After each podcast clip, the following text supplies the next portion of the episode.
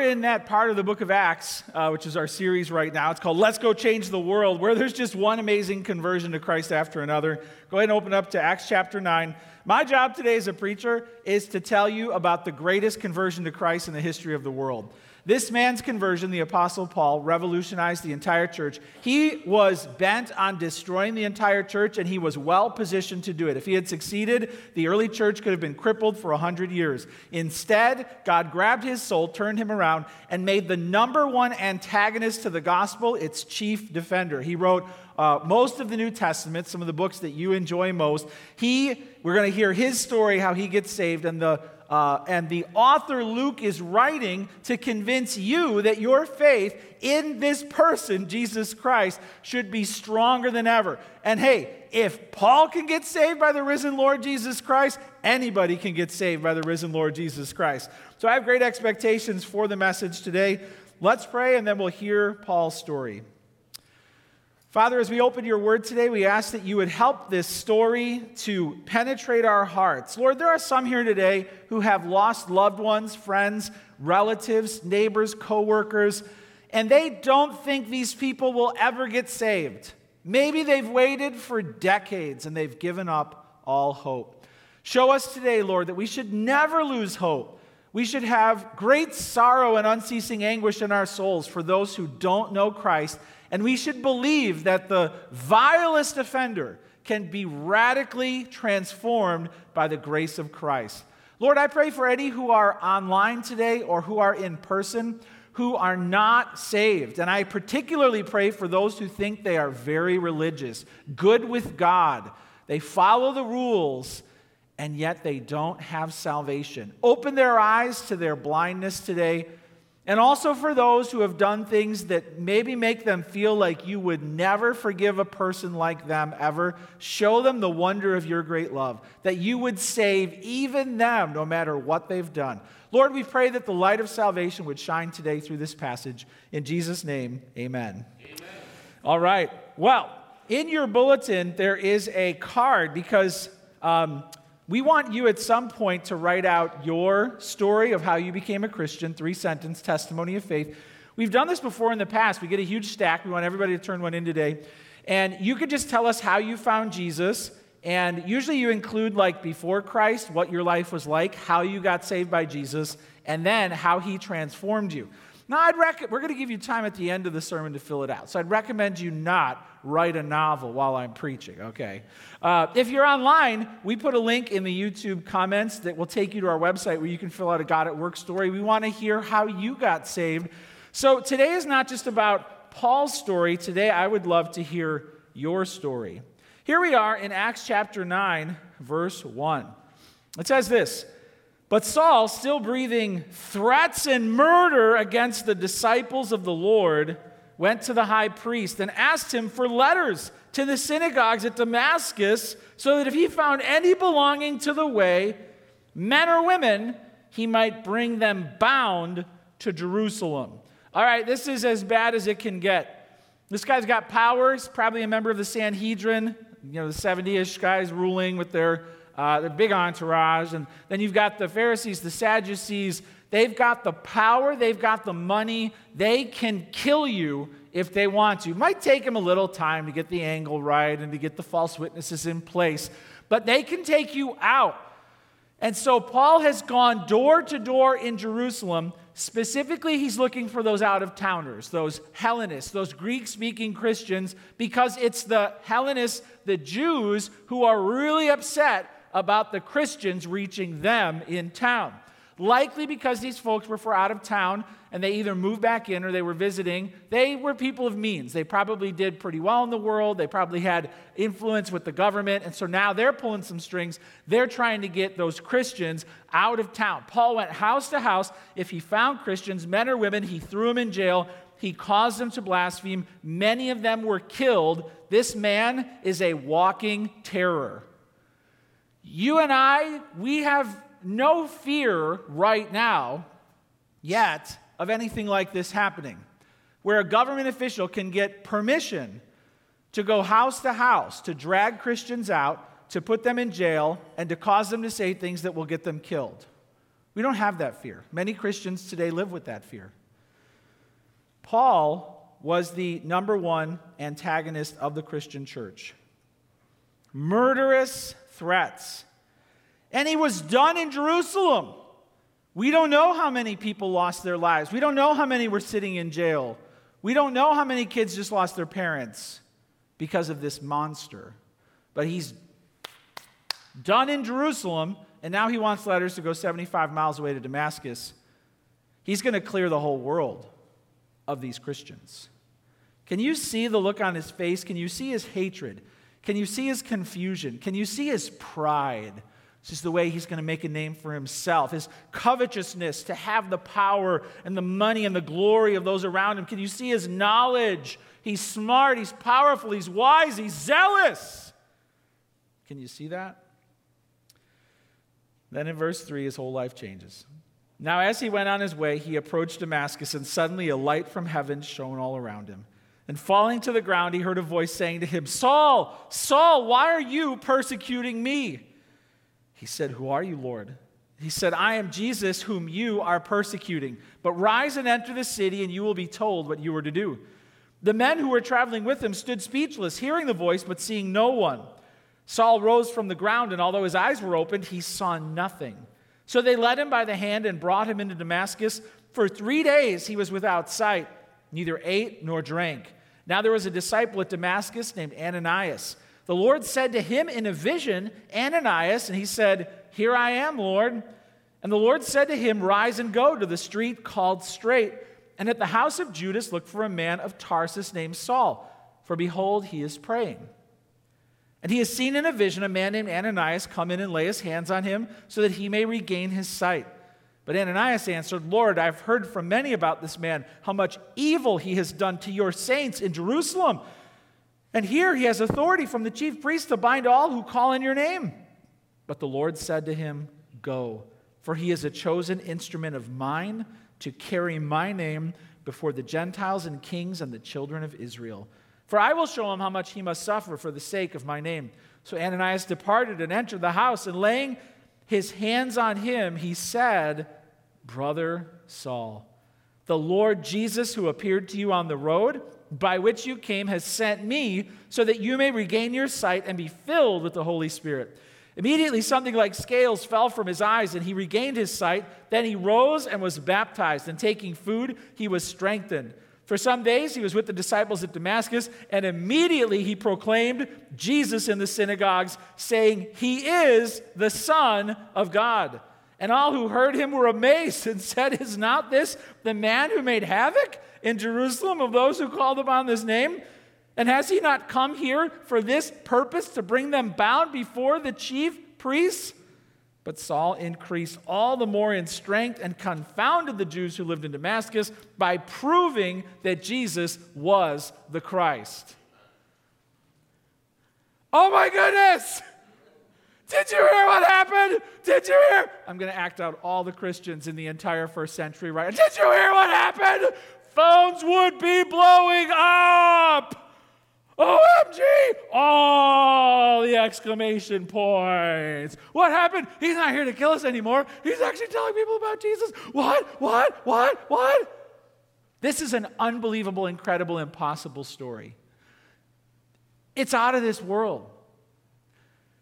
If you are skeptical about whether or not Jesus truly did die on the cross, get thrown in a tomb, and on the third day rise again, look at the man who set out to destroy the church there is absolutely zero reason he would become a Christian.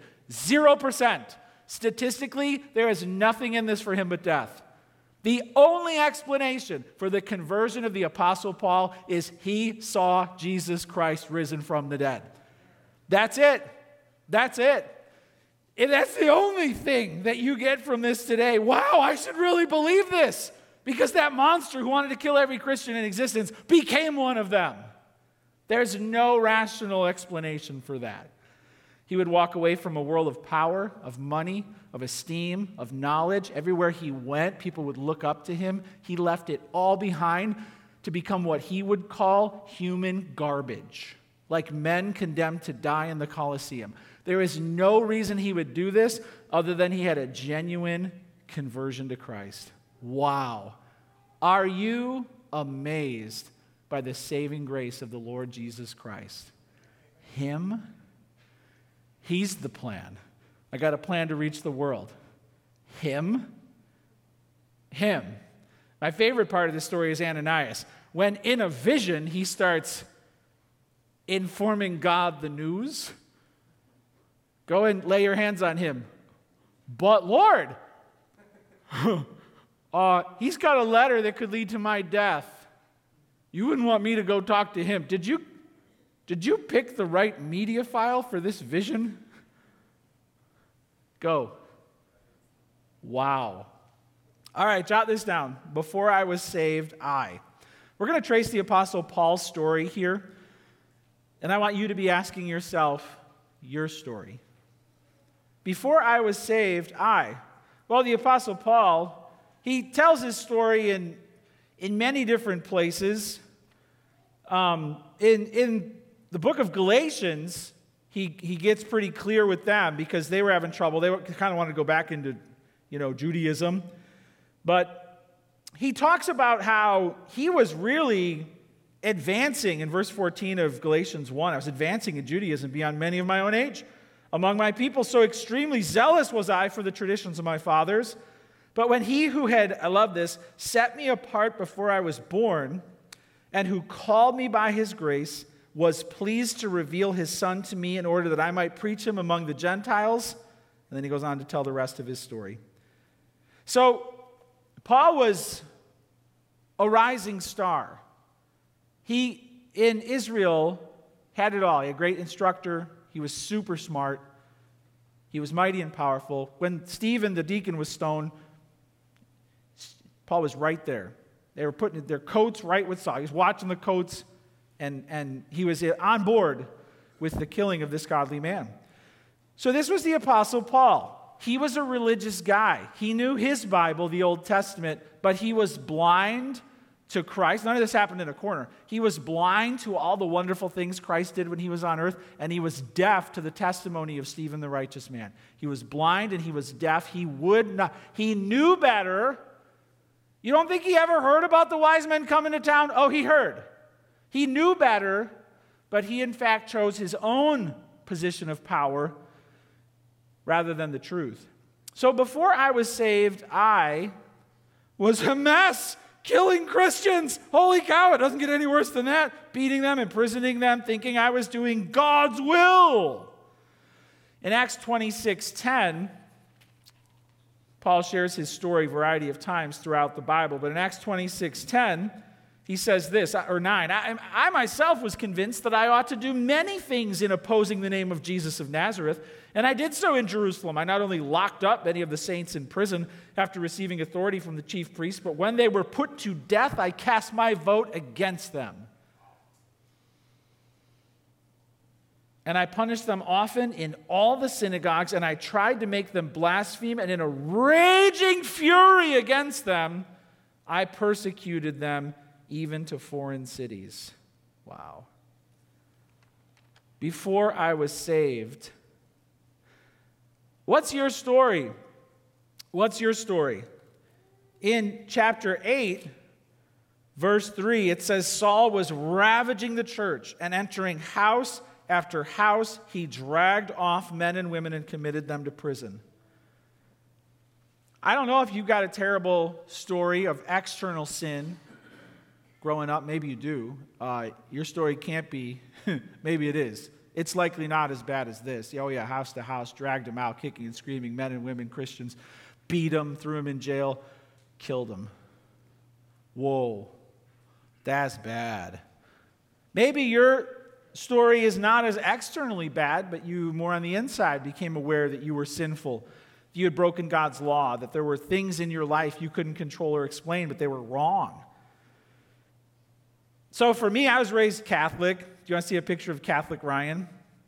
Check it out. Here is me. I got confirmed uh, in the Catholic Church. Me and my sister got confirmed, baptized in the Catholic Church, went to religious ed, you know, and that's a mullet for those of you who don't know that haircut.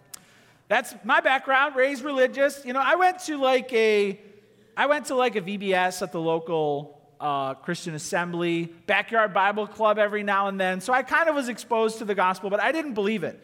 I didn't take God or faith seriously. So I was raised religious, but uh, I was not a Christian. I was not saved. So, what is your story? Jot this down. Everyone has a before Christ story. Everyone has a before Christ story. Not me. I was raised in the church. I've always been a Christian. You got to correct that. Never say that. Never. If you know your Bible and you were raised in the church, you should never say I was always a Christian. You can say I've always been around Christians. You can say my family's always been Christian. You can say I've participated in the Christian faith, but you are not a Christian until you understand the depth of your depravity and you call out to Christ for him to save you. It can happen when you're four, when you're 44, when you're 94, but you have to become a Christian. You have to be born again. The church can't do that for you. Your parents never did that for you. They can't make you born again. So, at some point in your past, and I know some people don't remember exactly when it happened, but they can string all, from then until now, they can string together all this evidence that they were, in fact, at some point in the young years born again. And that they did believe naturally the truth that they were given. Uh, but some people have more of a casual attachment to a denomination or a religious program, and they think, well, that's it. I'm one of them. Well, no. Everyone has a before Christ story. Maybe you were raised in the church, maybe not, but we all must be saved by grace through faith. When it comes to salvation, we have to get our doctrine clear. Everyone, whether you were raised in the church or outside the church, you have to be born again by grace through faith in the Lord Jesus Christ. You have to become a Christian. It says in the book of Titus, which is uh, a really great book, but in the book of Titus, it says in verse 11 of chapter 2 For the grace of God has appeared, bringing salvation for all people training us to renounce ungodliness and worldly passions and to live self controlled, upright, and godly lives in this present age. It's really cool. In Titus chapter 3, verse 3, it says, For we ourselves were once foolish, disobedient, led astray, slaves to various passions and pleasures, passing our days in malice and envy, hated by others and hating one another. But when the goodness and loving kindness of God our Savior appeared, He saved us. Not because of works done uh, by us in righteousness, but according to His own mercy, by the washing of regeneration and renewal of the Holy Spirit, whom He poured out on us richly through Jesus Christ our Savior, so that being justified by His grace, we might become heirs according to the hope of eternal life. So, is that your hope? Is that your faith? that you were without God in this world, but He poured out His love on you. And by grace, through faith, you became a child of God. All God's kids are adopted but one. Jesus has been His eternal Son, right? You have to be brought into the family through faith in the Lord Jesus Christ. When did that happen? When did you become a Christian? When did you get saved? Everyone has a before Christ story. And if all of your life you've been in the church, you learned you needed a Savior just like them. But I got news for you. On Judgment Day, you're not going to come up to the lectern, you know, when it's your turn to say why you should get into heaven. You're not going to be like, well, when is my grandma going to get here? Because she's, uh, she knows. Uh, you're going to stand alone. Mama's not going to be there. You have to have a testimony of faith in the Lord Jesus Christ. Are you saved? Everyone has a before Christ story. What's yours? What was your life before you found out about Jesus Christ? Paul was going house to house, dragging Christians out, forcing them to blaspheme, and putting them to death. Wow. Jot this down. Everyone falls short of God's standard and must be rescued by Jesus. Must be rescued by Jesus. Paul was like, he was a religious guy. He he probably had like entire books of the Bible memorized, right? And he could tell you all about Moses. Oh, he loves Moses. My goodness. Abraham, oh, he was a teacher of the law. Uh, going to hell because he didn't have Jesus. So we have to be careful here. Everyone falls short of God's standard and must be rescued by Jesus. Sometimes I'll ask people, well, why are you going to heaven? And they'll say, well, I'm a pretty good person. And so I'll say, well, but the Bible says good people don't go to heaven. And then they're really confused. They're like, huh? Yeah, good people don't go to heaven. What? Well, who goes to heaven? It says in Ephesians 2 and you were dead in your trespasses and sins. So uh, you said you're a pretty good person, but the Bible says you're a pretty dead person. Which is it? Can't be both. So if you're a dead person spiritually, it says, In which you once walked, following the course of this world, find the prince of the power of the air, the spirit that is now at work in the sons of disobedience, among whom we all once lived. All once lived in the passions of our flesh, carrying out the desires of the body and the mind. We were by nature children of wrath, like the rest of mankind. There are some people in this room who've never, even for a second, thought that hell is where they're going to spend eternity. The thought has never crossed your mind because you were churched. And I need you to understand that if, if you put yourself in this group of people who just never really had to face the reality that you need a Savior, you're in big trouble with God because you're going against, you're contradicting what God's Word says. You're dead spiritually. You're just like the rest of humanity. There's nothing anyone has ever done for you, nothing you've ever done that makes you in this special group of people who doesn't have to worry about hell. You actually need a transfer of residency, like everyone else. So that in the coming ages, or actually it says this, verse 4 But God, being rich in mercy, because of the great love with which He loved us, even when we were dead in our trespasses, made us alive together with Christ. By grace you have been saved. Do you realize you have fallen short of God's standards? You have broken His law you are hopelessly dead and you're a pile of dry bones, and God needs to give you new life. Do you realize you're before Christ story? Maybe you're still there. Maybe you are still BC and you have not yet been saved. It's crucial that you discover that today. Before I was saved, everyone has a before Christ story. Everyone falls short of God's standard and must be rescued by Jesus. Number two, then I was saved when so, this is how your story, you can write it. Then I was saved when? So, when were you saved? When were you saved? Well, the Apostle Paul's story is as clear as it comes. Verse 3 Now, as he was went on his way, he approached Damascus, and suddenly a light from heaven shone around him. Falling to the ground, he heard a voice, saw a light, heard a voice Saul, Saul, why are you persecuting me? He said, Who are you, Lord? He said, I am Jesus whom you are persecuting. But rise and enter the city, and you will be told what you are to do. The men who were traveling with him stood speechless, hearing the voice, but seeing no one. Saul rose from the ground. Although his eyes were open, he saw nothing. So they led him by the hand and brought him into Damascus. And for three days he was without sight, and he neither ate nor drank. Totally blinded by the light so many spiritual truths. So there are spiritual things that are true about you, but no people can't like wheel up this machine to show your own soul. God sees it, so he tells you about it using these parallel things. He'll say you're blind, which means you can't see his light. You're, you're stained, which means you can't get clean, right? He'll use these parallels to show you what is true about your soul so that you can see it before you're in trouble and, not, and nothing can be done about that after you die. So the idea that Paul now could see nothing after he saw the light of heaven shows you spiritually that his eyes have been actually opened to the only thing that really matters and closed to everything that he had been looking at before. He saw Jesus and nothing else, and he was blind to the world. That's a portrait of getting saved. Have your eyes been open to heaven and shut to every other thing of nonsense in this earth? Have you seen the light? We all have to see the truth of Jesus. He's the risen Lord. Whoa, my eyes have been opened.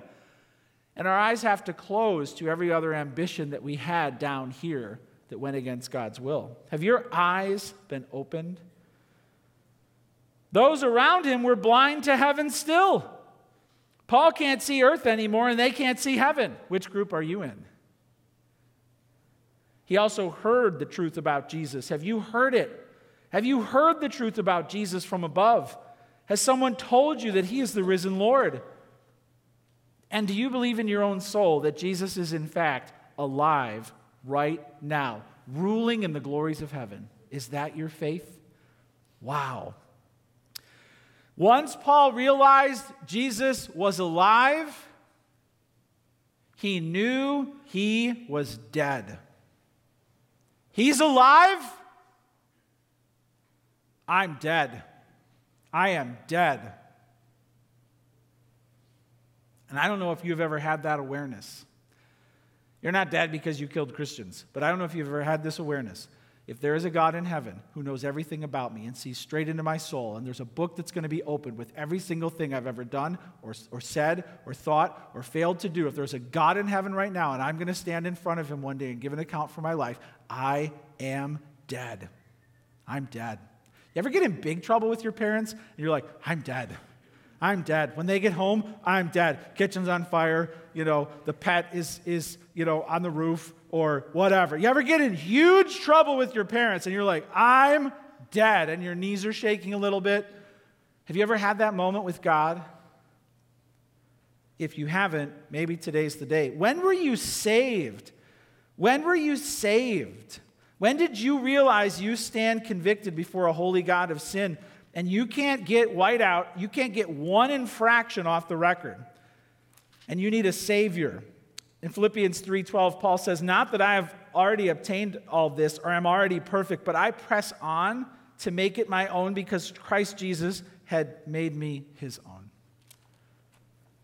Awesome word there. He took hold of me. Basically, he got arrested. Paul got apprehended by Christ when he was supposed to be the one doing the apprehending. It's really sweet.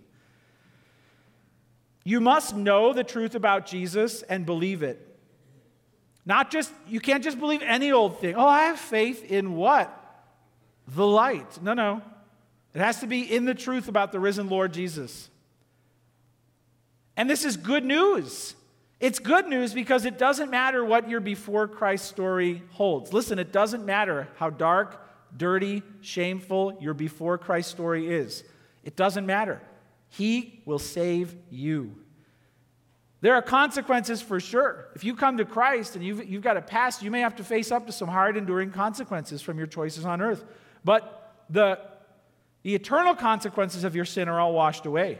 All of it. I mean, all of it can be washed away by the Lord Jesus Christ. If He accepts Paul, He will accept you. This is also bad news because the best of your behavior means nothing the best of your behavior. I went to religious ed, doesn't matter. I've got patches to prove it, it's nothing. I'm kind to animals, who cares? I'm a patriot, I love my country. None of that matters. None of it matters when there's a risen Lord in heaven who will judge your life. The only thing that matters is what you do with God's Son. Have you faced the hard, stark, cold reality that you are doomed and you need a Savior? You need a Savior. Then I was saved. When were you saved? Jot this down. When did you hear and understand that you needed a Savior? When did you hear it? Jesus came into the world to save sinners. He died on the cross. He rose again. He rules heaven now, and you can be saved. When did you hear it? And then when did you understand it that you needed a Savior? I love Ananias here. He's my favorite part of this story. Verse 10 Now there was a disciple at Damascus named Ananias. The Lord said to him in a vision, Ooh, a vision doesn't happen very often. Ananias is a godly guy. He's praying, and a vision is is either, you know, when you're awake, it's a vision. When you're dreaming, it's a dream. We don't know how, but boom, there's like this vision. He sees something.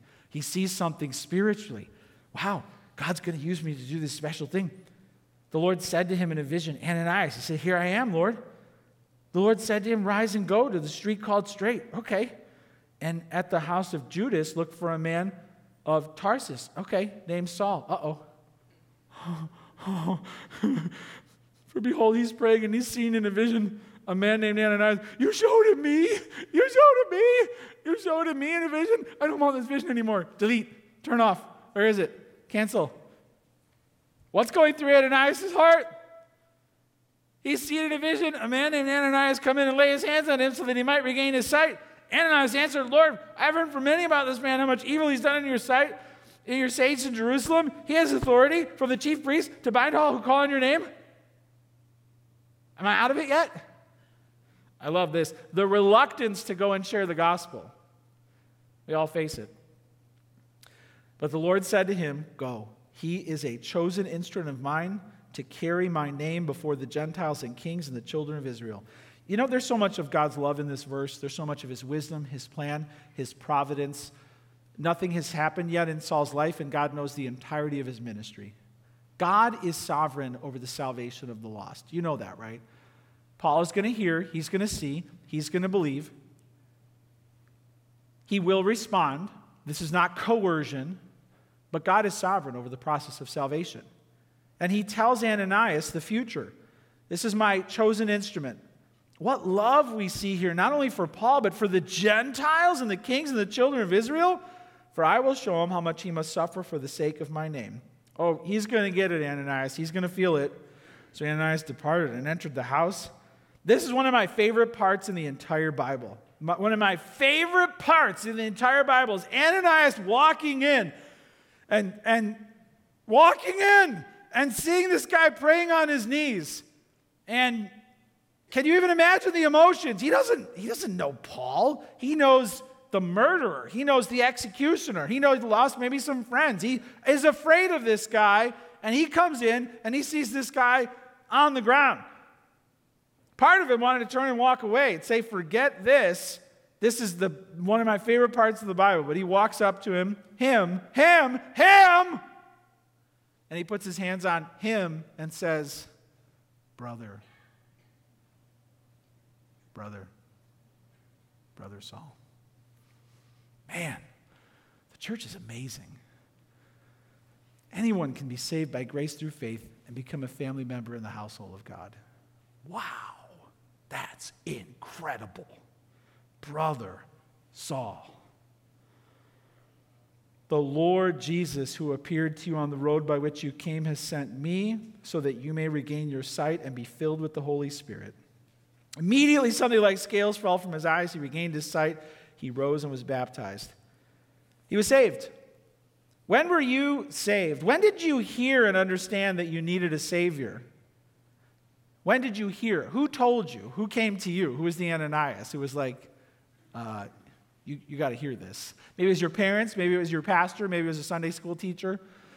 So for me, my friend Andy invited me to church. He's the one who kind of came and got me. Here's a picture of me in college when I got saved right? This is, uh, I like to show these pictures whenever I can. That's me when I was, when, uh, just after I gotten saved.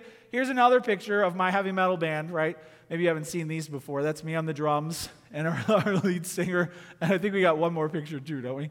Uh, yeah. So the so there's me in the in the middle playing drums. The guy on the left is my bass player. He's the one. He's the one. He's the one. He invited me to church and I got saved. How did you get saved? Jot this down. When did you believe Jesus is Lord and repent of your sins? When did you believe Jesus is Lord and repent of your sins? Uh, Paul repented and he got baptized to show that his sins were washed away. And he gave God all the glory, as I read in Galatians 1. He knew that this was a moment God had prepared from his birth. God was after him, God didn't just look down and say, Oh, what's happening there? God was governing the entire process. When did you believe Jesus is Lord? Repent of your sins because of God's activity in your soul. And jot this down. When did you publicly proclaim your faith in Christ? When did you publicly proclaim your faith in Christ? So maybe you made profession of faith or, or got baptized, but when did you go public and tell people that you were born again? When did you publicly profess your faith in the Lord Jesus Christ? Check it out. Here's my baptism video when I still had my long hair. They made me wear a dress. The gowns back then. The eternal Son of God, who died and rose again for your sins. And you by faith received him as your own personal Lord and Savior? Ryan, based on your testimony of faith in Christ, I'm going to baptize you, my brother, in the name of the Father, and of the Son, and of the Holy Spirit. Buried in the likeness of his death.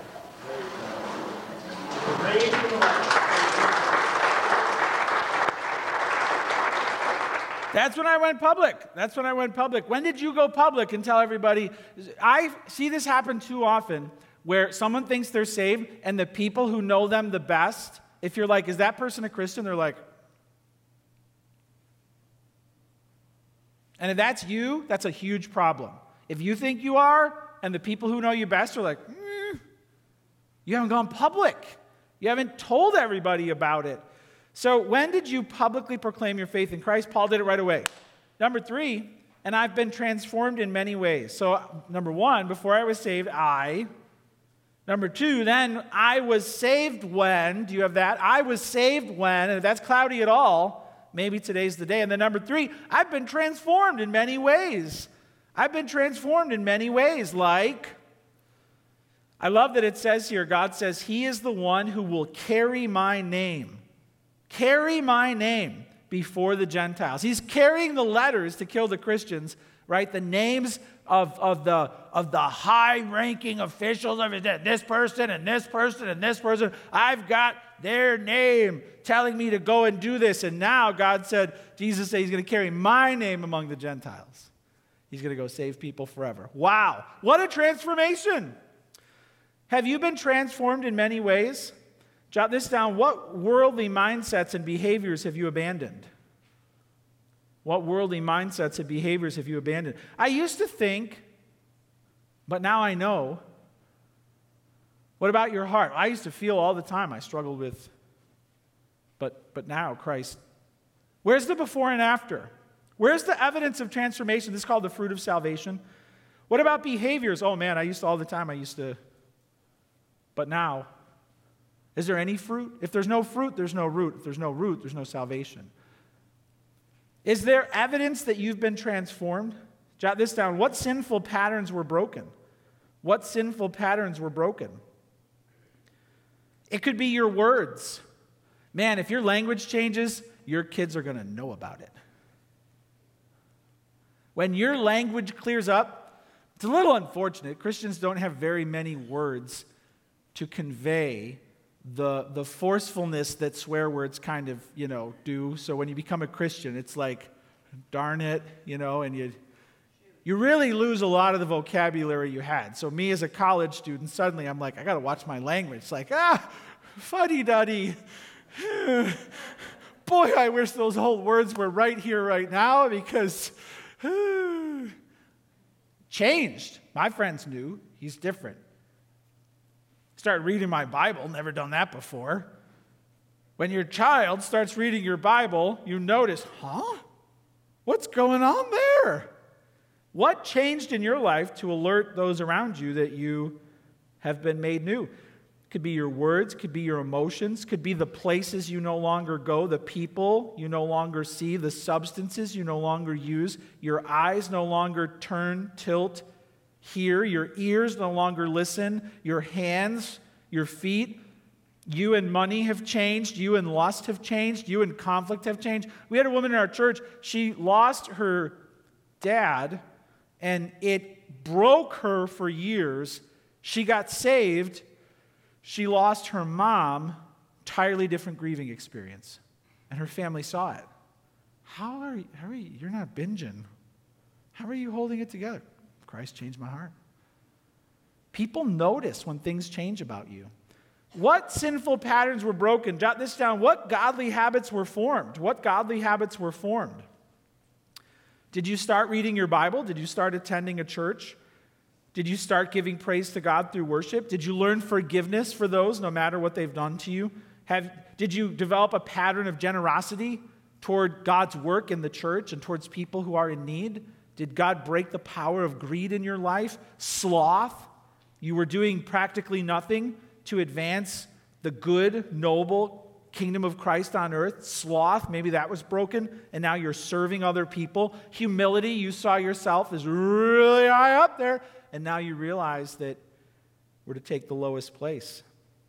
I remember when I was a new Christian, I went to this church in Melrose Park with all these old Italian people who were commuting in from the suburbs because that's the church that their parents built or something. It's just uh, it's a long story.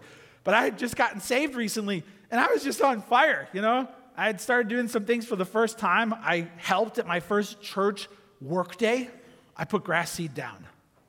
That's how it all started here's a bag of grass seed. And it was a city church, so their, their lawn was like, you know, four by four. then I changed the light bulbs.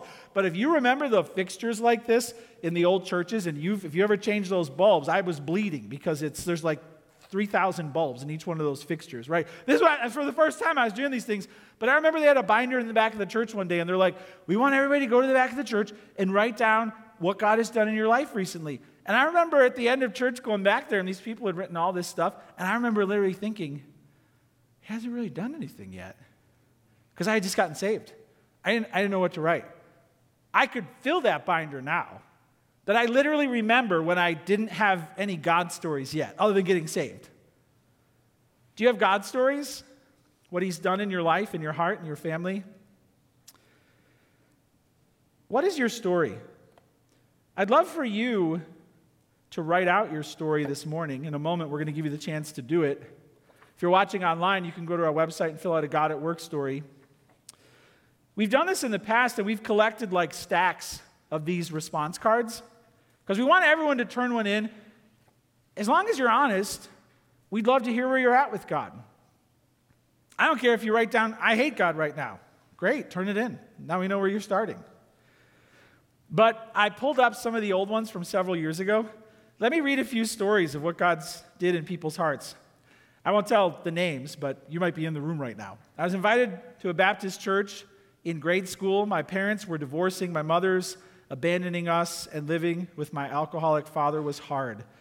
Going to that church, I learned that Jesus died for my sins and would help me through this. I got saved and baptized in my teens. I turned my life to live for Jesus. I stopped worrying, and God took care of the rest. July 10th, 1989, age 26, I was asked by a friend to come to a small group. For weeks, I had hesitated to come. I knew I was not perfect, but hoped God would judge me on a sliding scale. That day, I heard the gospel for the first time. I was shocked to find out I could be saved by grace through faith instead of trying to be a good person. I admitted to God I was a sinner, asked Him to forgive me and to take over my life. He became my Lord and Savior. I was raised Catholic, Catholic school, Mass every day in youth group, but never really knew God. In 2017, Pastor Ryan was preaching, asked anyone who felt like they weren't saved to stand up. I stood up and I was actually saved that day. Baptized in 2018. Great story. This is from a teenager. It began a while back when I thought I was saved, but then truly thought about it and realized that I wasn't. It scared me so much thinking I could have went to hell that whole time. So at Winterfest 2017, I made my decision to change that, got saved, that weekend. A few months after that, I got baptized on April 2nd. Another one, I was raised Lutheran, did the classes, but never understood them. My mom made me go. My best friend invited me to church in 2009. Pastor Ryan said, You can fool a lot of people a lot of the time, but you can never fool God. I immediately felt convicted. I got baptized two weeks later. Another one, raised and believed Jesus as Son of God, accepted him as my Lord and Savior at a young age, but easily wandered away when I came to this country at the age of 23 as a postgraduate student, then confessed my sins and recommitted my life in 1990. Hey, I don't know what your story might sound like, but we want to give you a chance to write it out right now. So grab your card. If you need a pen, the ushers are going to bring one by. You just need to put your hand up. But we want you to take a moment and write out your card. It should at least have three sentences your BC story, before Christ, then how you met Jesus and got saved, and then how he's transformed you. A couple examples of that. If you don't have a story, you can make today your story. You can say, Today, here and now, I understand I need to be saved by Jesus Christ. I am going to write this out. These are just going to come to me, and if you want a follow up, we ask everybody to put their name, but you can put your phone number down too. You can check that you'd like to talk with a pastor about questions you have you'd like to discuss baptism with somebody, you can tell us you're deciding to trust Jesus as Lord and Savior today. But we want you to fill this out right now, and we're going to give you some time to do it. If you need a pen, put your hand up. The ushers are coming by. And look, if, if you write down and on it, look, I am just so mad at God right now. I can't just write that down. Just tell us where you're starting. Just if you could just honestly give us a snapshot, or maybe you're ready today. Write down at least three sentences, maybe a couple more, and then we'll collect these on the way out. But we're going to give you a chance to write these out right now. And if you've turned one in before, write it down again because you'll be surprised at how God gives you your own story through new eyes the older you get. So write, go ahead and write your story down right now. If you're online, there's a link in the comments that says uh, go to our website. You could write this very same thing, but just do it on a God at Work form on our website. We want you to take time to do that right now. All right, we'll give you a few minutes.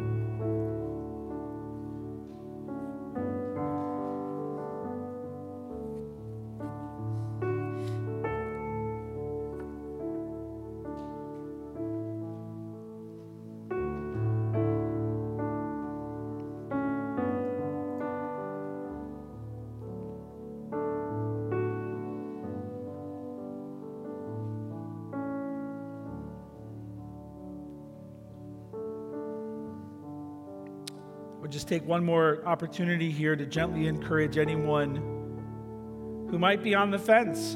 The gospel is amazingly simple. We've all sinned and fallen short of the glory of God, and Christ Jesus came into the world to save sinners.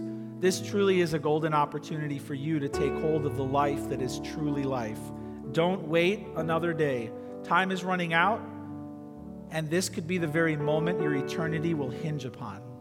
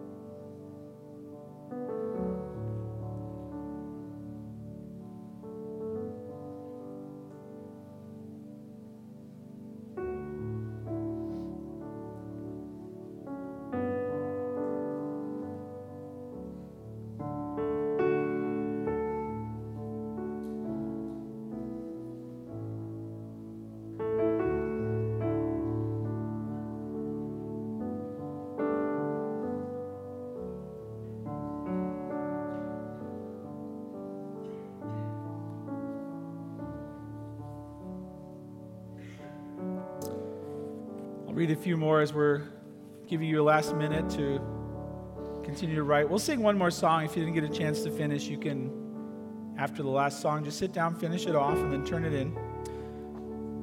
I was a drug addict. My life was falling apart. My marriage was just about over. I heard someone say, Cry out to the Lord. I cried out to God, begged for forgiveness, mercy, and grace. I asked Jesus to be my Savior. Last one. At eight years of age, I prayed to Jesus and asked him to save me. I immediately knew I was changed. My mother was not home, so I stayed awake, excited to tell her the news. She must not have understood what I was telling her because she told me to go back to bed. then, at 12 years of age, I publicly professed my faith and was baptized. I don't know who you want to tell, but Jesus is worth sharing with others.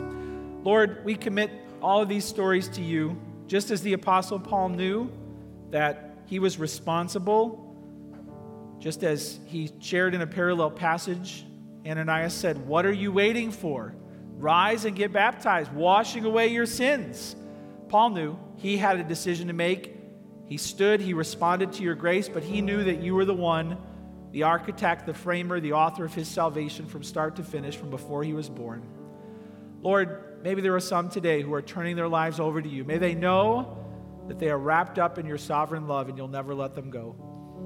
Lord, I pray that you would reassure them that you will never leave them and never forsake them.